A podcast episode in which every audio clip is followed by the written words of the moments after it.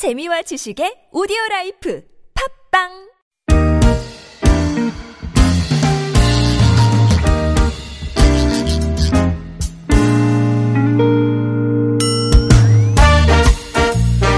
자, 서울 속으로 2부 시작해 보겠습니다. 화요일입니다. 건강 상담으로 함께 하시는 날이죠.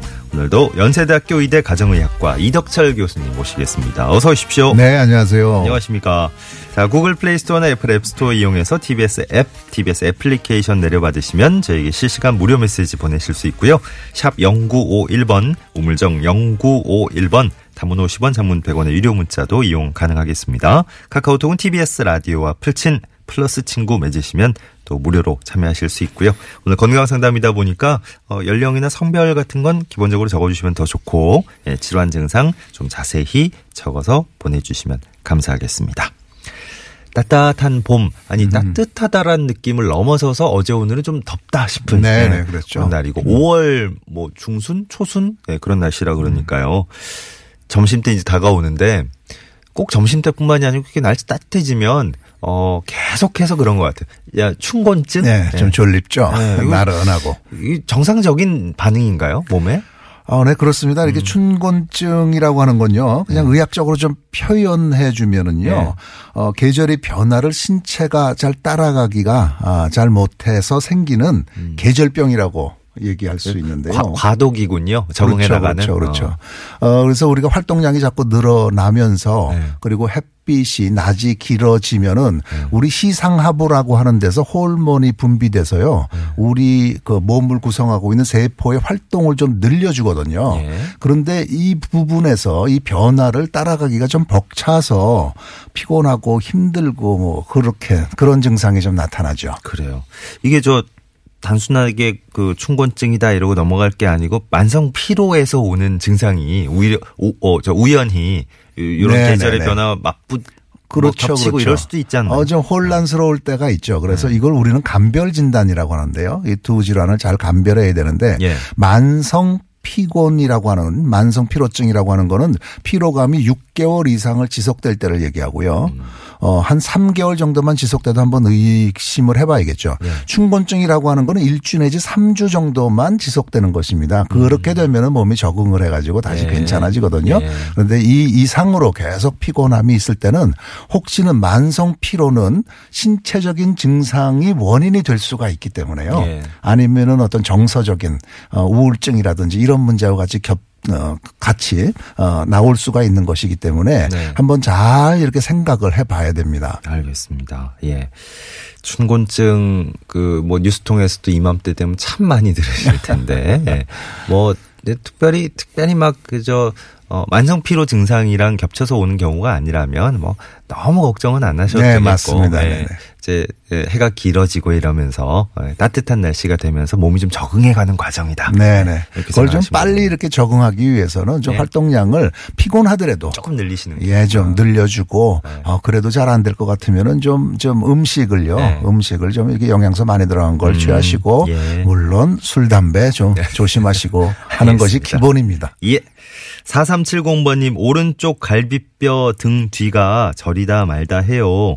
근데 요가를 시작하셨다고, 예, 요가를 시작하고 난 뒤에 이런 증상이 더, 어, 어, 강하게 오는 것 같다 그러셨습니다. 왜 이럴까요? 하셨네요. 어, 근육은 우리 몸 속에 있는 근육은요 수축됐다 이완됐다라고 하는 거를 이렇게 반복하지 않습니까? 예. 그런데 이 부분이 어떤 스트레스라든지 어떤 자세를 갖다가 고정전 자세를 오래 지속하고 있으면은 수축만 되게 되죠. 음. 예. 이렇게 되면은 경직이 일어나면서 문제가 있을 수 있습니다. 네. 일단은 오른쪽 갈비 등 뒤가 아픈 데를 한번 이렇게 눌러 보시고요. 눌러 보시고 그 부분이 조금 통증이 눌러서 통증이 있다고 한다면 그 근육 이 좀 무리가 되고 있는 거거든요. 네. 그러니까 좀 마사지를 통한다든지 예. 또 이렇게 힘을 쭉 빼고 이완요법을 하면서 지내시면은 될 것 같고요. 예. 어, 이렇게 눌러서 아픈다고 하면은 그 내부적인 장기에는 큰 문제가 없는 거기 때문에요. 음. 어, 일단은 좀 예. 안심하셔도 되고 네네. 무지룩한 통증이 어딘지 정확히 표현할 수 없을 통증이 이렇게 지속되고 된다고 한다면 혹시는 폐라든지 어. 장기에서도 그런 식으로 표현이 될 수가 예, 예, 있으니까 예. 좀 이걸 구분을 잘 해야죠. 어, 그 오히려 밖에 이렇게 살짝 눌렀을 때, 아, 아파, 많이 아파 이러면 근육 쪽이 아픈 거고 뭐 이러니까 오히려 예. 뭐 어, 치료하기 더 쉬울 수도 예, 있겠네요. 우리는 좀 안심합니다. 그렇게 그렇군요. 되면. 예. 8419번님 58년생 남성입니다. 어, 제가 자고 일어나면 눈두덩이 거의 매일 부어 있어요. 왜 그런지요? 매일 걷기 운동은 1시간 이상 꾸준히 하고는 있습니다. 하셨습니다. 예, 요렇게만 정보 가지고는 조금 이렇게 어떤 상황인지 좀 알기가 어려운데요. 일단은 눈두덩 부어 있는 거는 자고 일어나면 거의 다 그러니까요, 사실. 네네네. 예, 사람이. 예. 일단 의학적으로 볼 때 제가 말씀을 드리겠습니다. 예. 한쪽이냐 양쪽이냐가 상당히 중요합니다. 어허. 양쪽이 전부 다 부어 있다고 한다면 그래도 그래도 좀 괜찮은 거예요. 피곤하고 네, 뭐 네, 지나가면서 그럴 수가 있습니다. 예. 그런데 한쪽이 유달리 부어 있다라고 하는 거는 어떤 구조적인 문제일 가능성이 있습니다. 그러니까 꼭 주의를 하셔야 되고 예. 그다음에 어떤 부어 있는 것이 통증이라든지 피부 색이 이렇게 뻘겋게 좀 부어 있는지 이런 증상하고 동반됐는지 그렇지가 않은지 이런 증상이 동반됐다고 한다면은 어 안구 쪽에 염증이 있을 가능성이 있는 예, 것이죠. 예. 그다음에 항상 부어 있는지 부었다 가라앉았다 하는지 뭐 이런 부분들을 잘 생각을 하셔서요. 때에 따라서는 그렇게 큰 문제가 아닌데 어, 눈 주위가 부었다고 생각하고 걱정하시는 분들도 많이 계십니다. 네. 그래서 이렇게 색깔이 좀 변했다든지 통증이 있다든지 한쪽이 있다든지 이러면은 좀 어, 특별히 신경을 쓰셔서 좀 진찰을 받아보시는 것이 좋겠습니다. 예. 2357번님 질문이 제가 지금 살짝 봤는데, 어, 손톱, 발톱에 대한 얘기인 것 같은데요. 2853번님도, 어, 엄지발톱, 발톱 무좀 얘기를 하신 것 같아요. 예, 두 개를 한번 이어보겠습니다. 일단은 2357번님 사연. 65살 여성입니다. 손톱과 발톱이 까맣게 조금씩 변해가는데, 지난해 8월쯤 발톱 쪽에 정밀 검사는 한번 해봤는데 별 이상이 없었어요.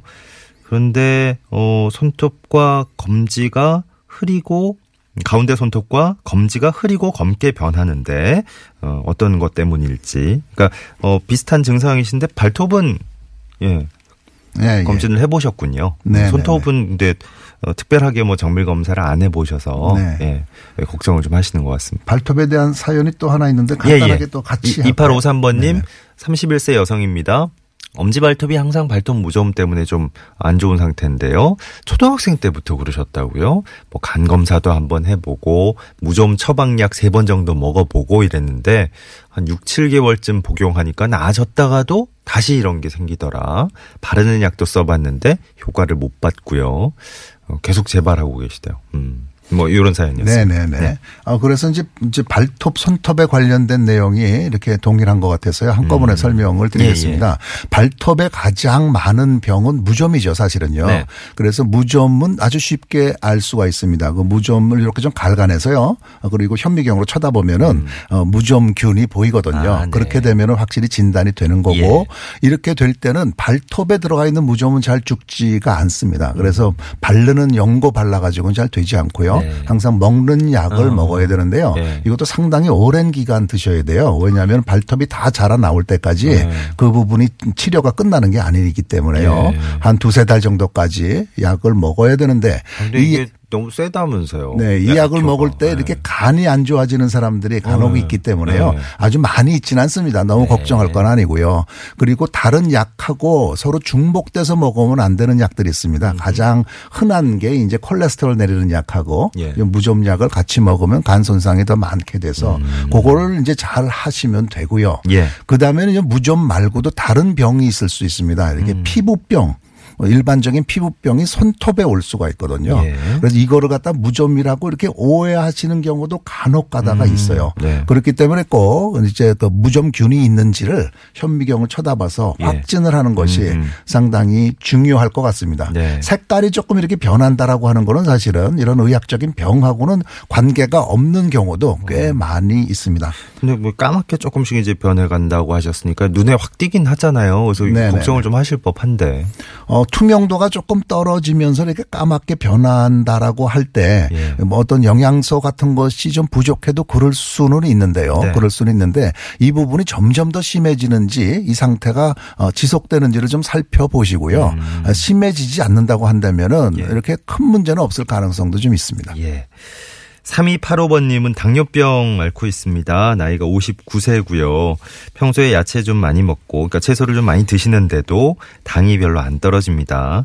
어떻게 하면 좋을까요? 어제는 245가 나왔다는데 이 수치는 그냥 들으시면 바로 아시겠습니까? 교수님? 네네. 네. 이게 공복 혈당인지 식훈지가 중요한데 공복 혈당인데 245가 나왔다면 좀 많이 나오는 겁니다. 예. 그리고 아직까지 59세시면은 당뇨병 환자치고는 젊으시거든요. 네. 그렇기 때문에 더 어, 잘 엄격하게 조절이 돼야 되는데요.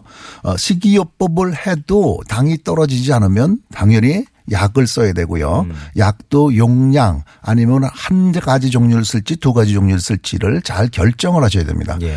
당뇨 혈당을 조절하기 위해서는 삼박자인데요. 하나는 약, 하나는 음식, 그리고 또 하나는 또 하나는 운동입니다. 아. 그래서 이 삼박자로 운동량을 좀 늘리시든지 예. 식사량을 줄이시든지 약을 올리셔야 되는데요. 네. 그래서 공복 혈당이라고 하면은 네. 한, 한 120에서 130 이하로 어, 조절되는 것이 좋겠고 예. 식후 2시간 혈당은 160에서 180 정도로 조절될 수 있도록 만들어 놓으셔야 됩니다. 예. 8488번님이 그 혈당 얘기가 딱 보여서 식전 혈당이 126 전후입니다. 당화혈 색소? 예, 이게 5.9라고 하셨고요. 이게 당뇨 전 단계입니까? 아니면 당뇨약을 복용을 해야 될까요? 질문하셨습니다. 아, 딱 애매한 수치로 딱 걸렸습니다. 어, 당뇨병의 정의는 식전 혈당이 126서부터를 당뇨라고 합니다. 아. 그러니까 이렇게 보면은 이제 당뇨로 막 들어오신 건데요. 네. 당화 혈색소가 5.9기 때문에 당화 혈색소는 3개월 평균 혈당을 의미하는 것이거든요. 네. 요것은 6.5 이상을 당뇨병이라고 부릅니다. 어. 6.0까지를 대개는 정상이라고 하고요. 예. 그러니까 어느 한쪽을 보면은 당뇨병으로 됐고 이제 당화혈 색소는 아직까지 아니고 이런 지금- 상황입니다. 지금 굉장히 잘 관리를 하셔야 될 예. 때군요. 그래서 이런 때는 사실은 예. 약을 투여하는 것보다는 네네. 운동하시고 생활 습관 개선을 네. 통해서 어, 좋아질 수 있습니다. 예.